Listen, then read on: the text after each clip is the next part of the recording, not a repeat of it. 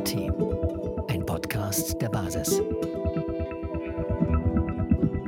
Ja, herzlich willkommen, Ivan. Herzlichen Dank, dass du dir Zeit für uns nimmst hier in einer weiteren Folge unseres Podcasts für die Basis. Wir stellen uns erstmal kurz vor und dann würde ich ja, mit einer mutmachenden Frage einstellen wollen. Ich bin der Christoph Bedürftig aus Braunschweig, ich bin gerade 40 Jahre alt geworden und ich bin systemischer Berater. Das heißt, ich helfe Unternehmen, Basisdemokratie einzuführen und ja, ihre, ihre Systemdenke zu verenden, äh, ver, ver, verändern. Ich helfe aber auch Einzelklienten, ihre Probleme zu lösen, Konflikte zu lösen, Entscheidungen zu treffen. Und ich habe ein Buch geschrieben für den Springer Verlag und bin jetzt seit sechs Monaten in der Basis, versuche auch ähm, für den Bundestag zu kandidieren. Und ja, bin seit einigen Wochen hier im Podcast-Team dabei und es ist ganz toll. Von daher herzlichen Dank, hier klasse Menschen kennenzulernen und so viel zu mir. Raute.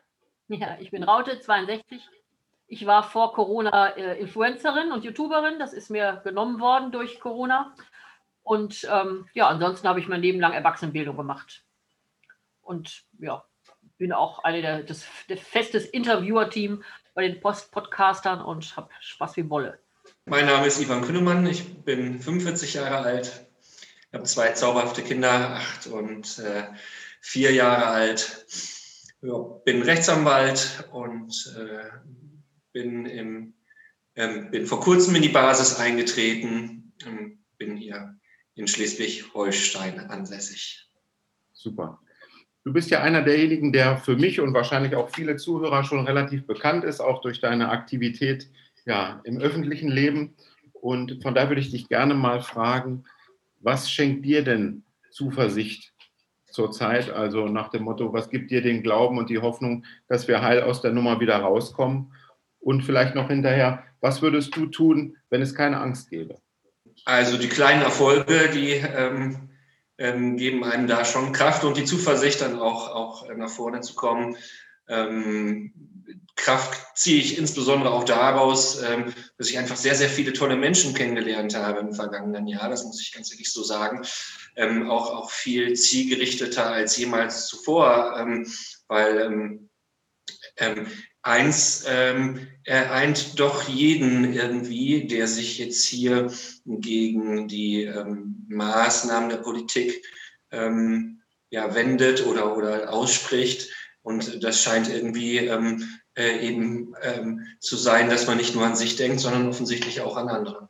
Und äh, es gar keine Angst auf dieser Welt gäbe, ja, dann wären wir, glaube ich, gar nicht in dieser Situation, weil die Situation im Grunde genommen durch Angst entstanden ist. Mhm. Ähm, vielleicht auch auf beiden Seiten, aber auch ganz wesentlich, glaube ich, bei den Maßnahmen Befürworter durch Angst vor dem Virus mhm. und ähm, ähm, natürlich bei den Maßnahmen, ich sage mal, Kritikern, äh, vielleicht auch die Angst ähm, um die eigene Existenz ähm, oder, oder Angst, ähm, da, ich sag mal, äh, Grundbedürfnisse von anderen, für die man verantwortlich ist, nicht mehr erfüllen zu können. Ja. Also da fällt, fällt, mir vieles ein, aber ich glaube, ich glaube, wenn dieses ja, diese ähm, Situation der Angst nie entstanden wäre, ich glaube, dann würden wir jetzt hier gar nicht sitzen und äh, uns unterhalten.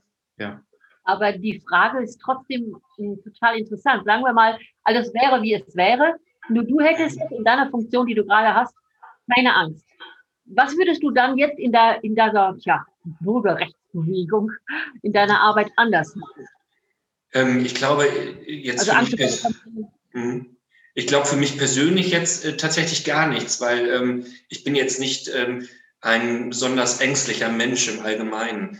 Ähm, ich gehe immer, da bin immer gerne auch kalkulierte Risiken eingegangen. Ähm, ich würde eher sagen, Angst äh, ist, ist nicht, dass wir da in dieser Situation nicht das treffende Wort. Ich mache mir Sorgen. Mhm. ich mache mir Sorgen um ähm, ja unsere Gesellschaft, ähm, um ähm, den Zusammenhalt der Gesellschaft und auch das Miteinander umgehen, ähm, was in meiner Perspektive ähm, vielleicht geschürt auch durch die, ich sag mal, Leitmedien äh, sehr gelitten hat. Also es ist äh, überhaupt kein Problem mehr, bestimmte Kampfbegriffe zu benutzen ähm, oder auch, ähm, ich rede jetzt mal von neu, neurolinguistischer Programmierung, positiv ähm, besetzte Begriffe wie, wie Querdenker so war, so war er zumindest mal positiv besetzt vor diesen, vor diesen Situationen hier. Und dann ist über Monate ähm, Querdenken immer wieder mit, mit negativen Begriffen aufgeladen worden über einen langen Zeitraum, sodass ähm, letztlich ähm, der Begriff in der Zwischenzeit einen negativen Kontext hat. Mhm. Ähm, das äh, ähm, finde ich sehr bedenklich. Das, das führt zu einer Spaltung der Gesellschaft und, und äh, auch zu einer Verrohung des Vokabulars im Umgang miteinander. Ähm, es geht gar nicht mehr darum, in der Sache zu, zu sprechen, zu sich auseinanderzusetzen, möglicherweise, wenn man unterschiedlicher Meinung ist. Ähm, das wird einfach ähm, weggeschoben und man wird einfach mit einem, ja, ich sag mal, Stempel ähm, äh, belegt und äh, das macht dann die Diskussion unmöglich. Ähm, man redet da nicht mit Querdenkern oder, äh, weiß nicht, Corona-Leugnern oder Pandemie-Leugnern oder Corona-Skeptiker und Impfgegner. Was, äh, was haben wir alles hier lesen müssen in den letzten Monaten? Und mit dümmlichen Phrasen unglaubwürdig gemacht. Ja. Weil ich meine, die Schwurbler sind die auf der anderen Seite, das können wir festhalten. Äh, und anstatt zu sagen, oh, wir sind Schwurbler, werden die, die wirklich äh, auf wissenschaftlicher Basis argumentieren, die die Wahrheit sagen, sind die Schwurbler. Ja, ich nenne sie gerne die Wissenschaftsleugner, aber das ist noch ein anderes Thema. Man hört hier sehr deutlich, das Leben, so nenne ich es mal, hat dich mit Mut beschenkt. Das ist ja wirklich toll. Vielleicht können wir da allen anderen, die den Mut noch brauchen, eine Scheibe abschneiden mal unabhängig davon, dass dich das Leben mit Mut beschenkt hat, gibt es etwas im Außen ganz konkret, das habe ich Markus Heinz vor zwei Wochen auch gefragt, was mhm. dir ganz besonderen Mut schenkt, nach dem Motto, wie glaubst du, also nicht wann, sondern wie kommen wir aus der Nummer raus? Und ich weiß noch ganz genau, der Markus hat gesagt, er glaubt, es wird im Frühjahr auf der Straße entschieden, ja mal drastisch formuliert. Mir beispielsweise schenkt Rainer Füllmich ganz viel Hoffnung und die großen Sammelklagen weltweit. Wie geht es dir da? Wo hast du die Lösung verortet im Außen? Also ähm, was mir sehr, sehr viel Hoffnung macht, ist, dass es immer mehr werden. Also am Anfang habe ich mich doch sehr alleine gefühlt ähm, und, und es war relativ schwer, Leute zu finden, die ähnlich denken wie man selbst. Ich muss ehrlicherweise auch sagen, dass ich am Anfang ja auch nicht gewusst habe, ist das jetzt gefährlich oder nicht. Ich habe nur gewusst, dass man es nicht auf diese Art und Weise, also mit Verboten und ähm, ich sag mal, ähm, äh, ähm, in, den, in den Griff bekommen kann, dann sind, äh, sind äh, doch immer mehr oder haben immer mehr zusammengefunden, die eine, eine ähnliche Denke, eine ähnliche Einschätzung in dieser Situation hatten. Ähm, unter anderem habe ich dann ja auch ähm, meine tollen Kollegen Markus Heinz, Ralf Ludwig und, und viele, viele andere tolle Kollegen kennengelernt. Ähm, und ich kann nur feststellen, es werden tagtäglich mehr und zwar deutlich. Und äh, es sind äh, in der Zwischenzeit viele, viele hundert ähm, äh, Rechtsanwälte, jetzt nicht nur ähm, was die Anwälte für Aufklärung angeht, sondern auch, ich sag mal, ähm, äh, vielleicht welche, die sich nicht jetzt unbedingt, ähm, unbedingt in, in dem Verein Anwälte für Aufklärung ähm, positionieren wollen, aber ähm, doch auch sehr ähm, hart äh, für, für ihre Mandanten kämpfen und äh, da auch ganz klare und äh, dezidierte ähm, an, rechtliche Ansichten haben. Mhm. Und ähm, das zieht sich auch durch die Verfassungsjuristen äh, ähm, in Deutschland. Also ich kenne tatsächlich nur nicht mal, muss ich sagen, eine Handvoll Verfassungsjuristen, die hier diese Einschränkungen, diese rechtlichen ähm, äh, ja, Maßnahmen, die hier ergriffen worden sind, in der Art und Weise, wie sie ergriffen worden sind, ähm, die das für rechtmäßig halten. Im Gegenteil, der, der ganz, ganz, ganz große Teil, ähm, die ähm, sind der Auffassung, das ist verfassungswidrig und ähm, arbeiten natürlich auf unterschiedliche Weise dagegen. Das muss man auch sagen. Es gibt sehr viele juristische Aufsätze, die in der Fachliteratur veröffentlicht werden, die eine ganz, ganz klare Sprache sprechen. Das erreicht natürlich nicht den normalen Bürger. Hervorheben möchte ich dann ähm, vielleicht den ehemaligen Präsidenten des äh, Bundesverfassungsgerichts Papier, der jetzt nun eigentlich schon eine, ja, im Grunde genommen eine Artikelreihe gemacht hat. Ich glaube, das war jetzt der vierte oder fünfte Artikel, den ich ähm, jetzt vor wenigen Wochen von ihm gelesen habe. Ähm, ich glaube, auch der ehemalige Präsident des Bundesverfassungsgerichts Kirchhoff äh, hatte sich auch im, im Rahmen eines äh, Interviews in der, in der Presse geäußert. Und ähm, ja, das macht mich dann auch ein, ein bisschen stolz auf, auf, auf unseren Berufsstand, dass äh, ähm, eben doch die Leute trotz ähm, der Erwartung, angefeindet zu werden und äh, vielleicht auch diffamiert zu werden, ähm, trotzdem ähm, ja, ihren Job in Anführungsstrichen oder, oder ihre Meinung kundtun, also ihren Job machen oder ihre Meinung kundtun, das äh, ähm, finde ich sehr, sehr anerkennenswert. Wir bekommen ja hier draußen als Nichtjuristen davon jetzt nicht so viel mit. Würdest du sagen, dass in der letzten Zeit sich da Krusten bröckeln?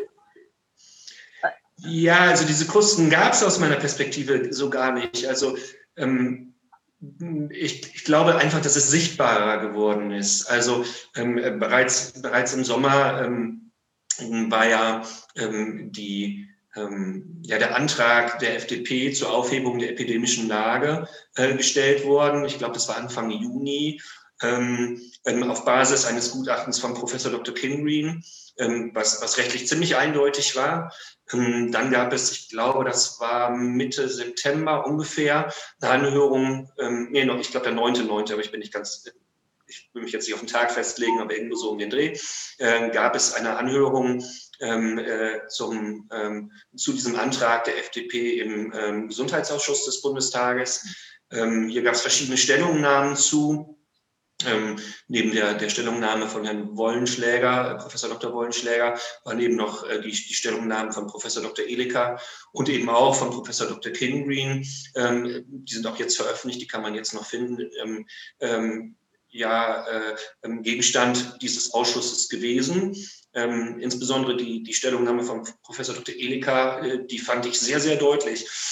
Dass Juristen so deutliche Worte finden, das ist doch sehr selten, weil ähm, äh, es gibt ja den alten Spruch, äh, Juristen fangen äh, immer mit an, mit, mit den Worten an, es kommt drauf an. Ähm, hier ähm, war die Stellungnahme doch sehr, sehr eindeutig und ähm, das ähm, kann ich nur jedem ans Herz legen, diese Stellungnahme von Professor Dr. Elika auch mal zu lesen. Also wirklich einfach mal googeln. Stellungnahme Professor Dr. Elika, Gesundheitsausschuss Bundestag. Dann findet man die eigentlich sofort.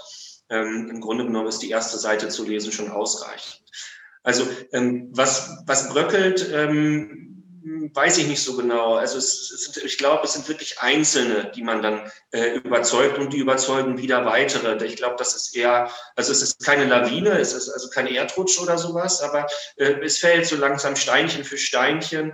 Also hm, äh, und, und vielleicht wird es auch mehr. Und ich glaube auch, ähm, da bin ich auch ein bisschen der, der Ansicht von Markus Heinz, ähm, am Ende des Tages ähm, werden wir wahrscheinlich darauf warten müssen. Ich hoffe, dass es früher ist, vielleicht wird es auch erst der Sommer, aber ähm, dass, dass diese Meinung, die man natürlich im Internet sehr, sehr gut ähm, runterspielen kann oder, oder auch negativ aufladen kann, ähm, dass das der Straße eben nicht mehr gelingen wird. Wenn, man, äh, wenn, wenn ich an den 29.08. beispielsweise in Berlin zurückdenke, ähm, das waren ähm, ja wenn man persönlich da war, hat man gesehen, das war eine sehr, sehr friedliche äh, Demonstration mit sehr, sehr vielen unterschiedlichen Menschen der verschiedensten, ähm, wahrscheinlich auch politischen Einstellungen, aber auch, auch äh, äh, verschiedensten Altersstrukturen, äh, teilweise Familien.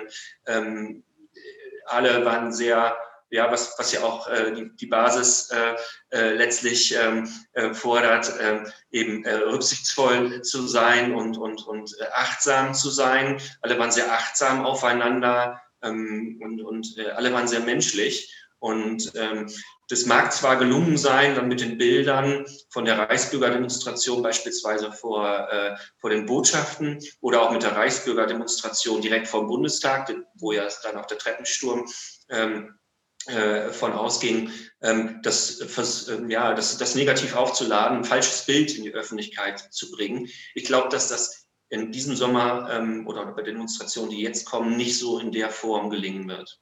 Wo wir gerade bei dem Stichwort Demonstration sind. Ich erlebe immer wieder Menschen in meinem Umfeld, die sagen, ja, ich sehe das ja wie du, aber ich gehe nicht raus, weil es bringt ja eh nichts. Was soll ich schon machen? Das kennen wir alle mehr oder weniger. Wie begegnest du diesem Argument? Also ich, ich bin ganz ehrlich, es muss, muss letztlich jeder für sich selbst entscheiden. Ich möchte, ich möchte niemanden dazu ähm, ja, ähm, anstiften, ich nehme jetzt extra ein negatives Wort, anstiften, sich, sich stark zu positionieren, ähm, weil das natürlich auch Nachteile für einen persönlich haben kann. Das muss man ganz deutlich sagen. Ähm, ich bin ja selbst auch in der Presse diffamiert worden. Das, ähm, ich bin dieses Risiko, mir war dieses Risiko bewusst, bin dieses Risiko bewusst eingegangen ähm, und äh, ich kann oder muss damit umgehen und werde damit umgehen. Das ist für mich keine Schwierigkeit, aber ich, äh, ich kann es nicht von jemandem anders verlangen. Da muss jeder für sich selbst die Entscheidung treffen. Es gibt Leute, die, die äh, ja, die und ja, die, die, die sagen mir, ich finde es toll, was du machst und, und machen eben selber nichts. Das finde ich aber auch völlig in Ordnung. Das muss man akzeptieren, also weil jeder doch sein, sein Leben selbst bestimmen soll. Und ähm, ja, da ähm, werde ich nicht auf, äh, werde ich nicht anfangen, die zu versuchen zu überreden. Die, die, müssen selber den Punkt finden, wann sie so weit sind, dass eine rote Linie überschritten ist und, und sie dann äh, sich ebenfalls da positionieren. Ja. Ich merke, während ich dir zuhöre, worauf ich eigentlich hinaus will. Mir geht es gar nicht so sehr darum, die Menschen anzustiften, sondern jedem das Gefühl zu geben, egal ob du jetzt mitkommst oder nicht, du machst einen Unterschied. Du bist quantitativ vielleicht nur eine Stimme, aber sie macht einen Unterschied. Und mir ist das auf den großen Demos in Berlin sehr bewusst geworden, als ich so diese friedlichen Mengen um mich herum sah und empfand es genauso menschlich und herzlich und warm wie du. Und dann habe ich gedacht, wer ist denn jetzt hier der entscheidende Demonstrant? Der rechts von mir, der links von mir, bin ich es? Nee, es ist wirklich jeder. Und ich würde gerne den Menschen Mut zusprechen und sie davon überzeugen, du machst einen Unterschied. Und ob du jetzt mal einen Artikel teilst in den sozialen Medien oder ob du zu einer Demo gehst, du machst einen Unterschied. Mhm. Hast du da ermutigende Gedanken für diejenigen, die aus diesem Grunde einfach nichts tun, weil sie meinen, es bringt nichts? Ähm, äh, habe ich auf jeden Fall. Ähm, ich habe, ich glaube, es war der 17. September letzten Jahres, findet man auch bei, bei YouTube eine Rede in Kiel gehalten. Mhm. Ähm, da habe ich mich nur in der Einleitung allerdings mit, mit dem Unterschied zwischen Präsenz zeigen und Gesicht zeigen ähm, auseinandergesetzt. Das ne, habe darauf aufmerksam gemacht, dass Gesicht zeigen noch schwieriger ist als Präsenz zu zeigen. Es aber unheimlich wichtig ist, dass Präsenz gezeigt wird und äh, dass äh, da muss man nicht seinen Namen für hergeben, da muss man nicht sein, sein Gesicht in die Kamera halten oder sonstiges tun. Ähm, man muss einfach nur da sein. Und äh, ich muss auch ganz ehrlich sagen, ähm, es sind sehr, sehr viele, die sich sehr, sehr viel Mühe geben, regelmäßig auf der Straße Präsenz zu zeigen an den unterschiedlichsten Orten. Du hast jetzt eben Markus Heinz angesprochen, äh, beispielsweise, da gibt sich sehr, sehr viel Mühe, auch auf jeder Demonstration Gesicht zu zeigen. Ähm, aber ich glaube, dass ähm, auch derjenige, der, der Präsenz zeigt, also ich, ich bin ähm, jetzt kein Freund dieses Heldenkultes oder Personenkultes. Also ich, äh, das hat mich auch in der, in der Politik in den letzten zwei Jahrzehnten äh, sehr geärgert, dass dann immer nur Personen aufgebaut worden sind und die dann mit irgendwelchen Begriffen, ähm, die ja sehr, ja, sagen wir mal, sehr ähm, undefiniert sind, sehr unbestimmt sind, aufge aber positiv kont äh, kontrolliert sind, ähm, aufgeladen werden, ähm, dass das schon reicht, um äh, Politik zu machen und dass letztlich ähm, Personenwahlen, also natürlich spielen Personen eine Rolle, aber ähm, es geht, geht hier um äh, die, die, das Ausfüllen eines Amtes und äh, ähm, die, die Person sollte zweitrangig sein. Ähm, das hat mich sehr geärgert und, und äh, ich will jetzt äh, jetzt mal von diesem Personenkult, wir haben ja gerade über Markus gesprochen, weg. Es sind so viele tolle Menschen, die regelmäßig auf Bühnen gehen. Ähm, und, und Reden halten, ähm, äh, insbesondere ähm, äh, auch, auch die Polizisten, die wirklich von Süd nach Norddeutschland auf die, ne, auf die Bühne gegangen sind, regelmäßig Reden halten. Ich sage mal, so, so drei, vier sind bekannt. Äh, tatsächlich sind es weit, weit mehr, weil die, die viele, viele Demonstrationen halt einfach kleiner sind. Und ähm, auch, auch dort sprechen Polizisten und dann schafft es dann, schaff, schaffen diese Polizisten in Anführungsstrichen das nur in die Lokalpresse.